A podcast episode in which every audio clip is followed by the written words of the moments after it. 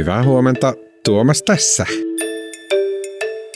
Tänään mä puhun toimittaja Merja Saarisen kanssa mistäpä muusta kuin SVBstä, jonka kaatumisen aiheuttama hermostuneisuus se levisi Japaniin ja näkyy omituisesti Suomessa asti. Mutta ensin Tällä samalla rintamalla tapahtuu tänäänkin. Uutisnotifikaatiot tulee ainakin kello 10, kun finanssivalvonta kertoo Suomen pankkien tilanteesta ja illalla, kun Fed antaa korkopäätöksensä.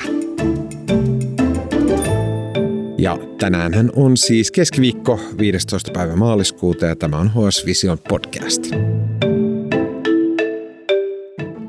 Merja Eilisen tiistain aikana äh, Silicon Valley Bankista eli SVPstä lähtenyt hermostuneisuus, se ylsi ainakin Japaniin asti, sielläkin pankkien osakkeet tuli syöksyen alas. Ja nyt kun meillä on viime viikonlopusta lähtien joka päivä, välistä tuntuu, että melkein joka tunti on jotain uusia otsikoita, että mihin tämä SVPstä lähtenyt hermostuneisuus, kaos, epävakaus, mihin se on siirtynyt, niin se antaa tosi dramaattisen vaikutelman.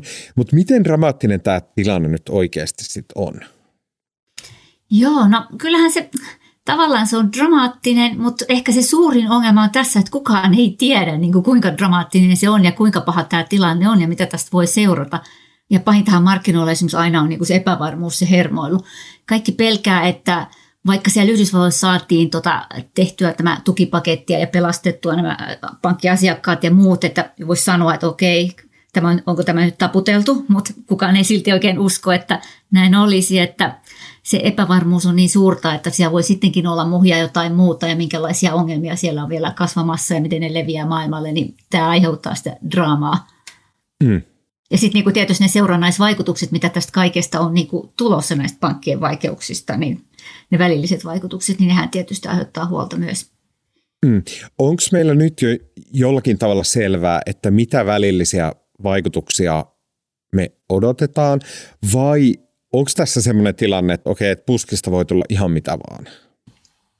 No siis näitä vaikutuksia, joo, kyllä me tiedetään, no korkomarkkinoillahan tämä jo näkyy, että odotukset on nyt semmoiset, että ehkä sittenkin keskuspankit joutuvat hidastamaan koronnostotahtia, että ehkä sieltä tuleekin pienempiä nostoja tai ei tule ollenkaan, tai ehkä ne loppuvuonna kääntyykin jo korot laskuun. Eli tämä on se yksi iso, iso vaikutus, mikä jo näkyy.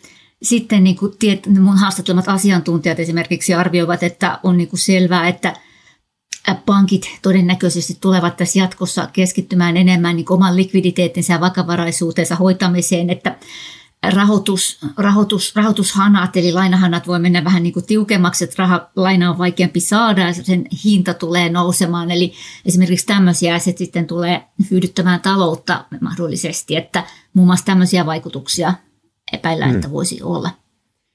Suomessahan nähtiin tiistaina aikana esimerkiksi sellainen, että yhtäkkiä Euribor tuli alas enemmän kuin koskaan historiansa aikana noin neljästä pinnasta kolme ja puolen pinnan. Se, liittyykö se tähän ja mikä tämä ihme heilahdus Euriborissa oli?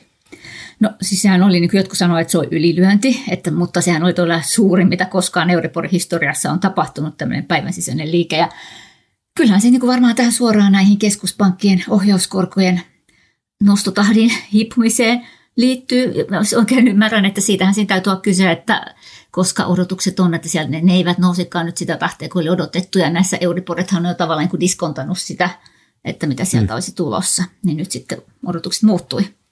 Eli tä, kun vielä maanantaina puhe oli sillä tavalla, että tämä on enemmän Yhdysvaltojen päässä ja että esimerkiksi Euroopan keskuspankkiin tämä ei niin voimakkaasta, Euroopan keskuspankilla ei olisi niin niin tarvetta ää, esimerkiksi padota mm, tätä tilannetta ää, korkopäätöksillään, mutta pystytäänkö me tästä nyt kristallipallon lukemista tai kaikkia, mutta pystytäänkö me tästä päättelemään, että markkinat ennakoi, että Euroopan keskuspankkikin tulee muuttamaan korkopolitiikkaa sitten takia? Niin, voi olla se, että toki jos siinä oli ylilyöntiä, mutta voi siinä olla sellaista ja kyllä ehkä markkinat sitten ajattelee, että kun sitä on koko ajan pelätty, että voiko se, jos, jos keskuspankit nostaa sitä korkoa liian nopeasti, liian kovaa, niin sehän voi niin kuin aiheuttaa aja, aja maat taantumaan, talouden taantumaan. Ja Ja tässähän nyt on niin kuin vähän täällä pankkeissa on näkyy, mitä nämä koronnostojen vaikutukset voivat olla pankkeihin, eli siellä mitä siellä Silicon Valley Pankissa tapahtui, kuinka nämä valtion velkakirjasijoitukset muuttuivat tappiollisiksi korkojen nousun takia, niin sekin on yksi vaikutus, mitä korkojen noususta voi tulla pankeille, muillekin pankeille, niin kyllähän tämä ehkä aiheuttaa vähän huolta, että onko tämä korkojen nousu sitten ollut niin kovaa, liian kovaa, että, että se myös tulee vaikuttamaan talouskasvuun mm. ja pankkeihin.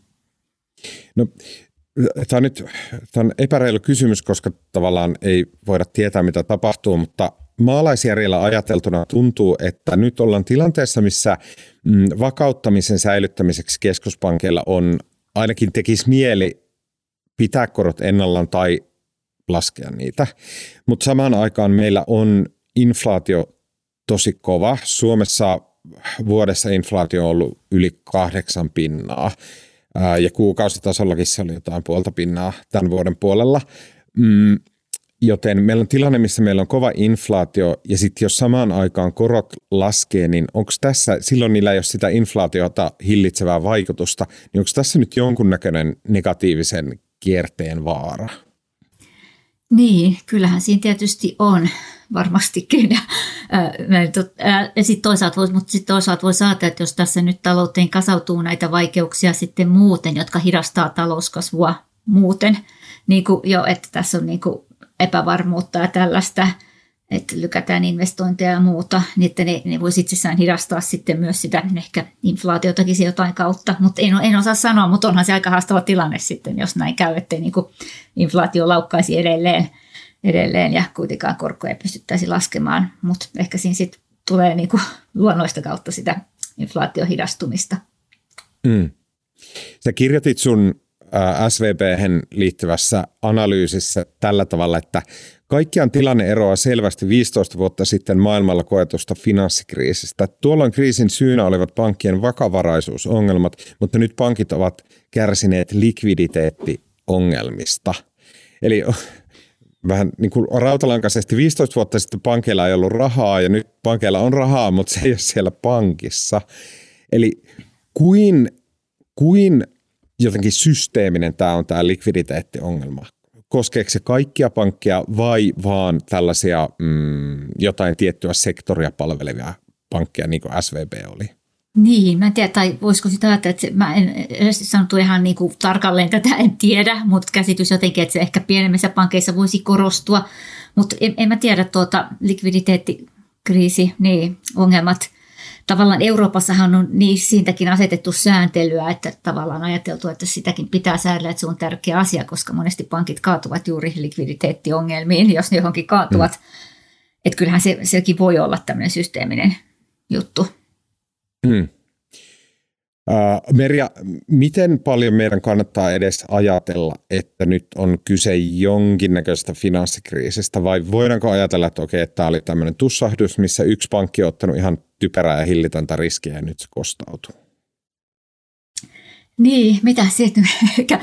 Yhdysvalloissa voidaan puhua, ehkä puhutaan ehkä, voidaanko puhua siellä pankkikriisistä, onko, sitten, mutta onko tässä jotain laajempaa finanssikriisiä, niin äh, ainakin mun haastattelemat asiantuntijat ovat sitä mieltä, että ehkä tässä kuitenkin säästyttiin siltä, mutta kukaan ei uskalla ihan varmaksi vielä sanoa, että kukaanhan ei tiedä, että menikö tämä tässä tällä näin. Että siellä Yhdysvalloissa nämä pienemmät pankit juuri, Silicon Valley Bankin tapaiset pankit on kuitenkin nyt niin kuin siellä iso epävarmuus niihin liittyy ja pelätään niitä riskejä, että me, me ei oikeastaan vielä tiedetä.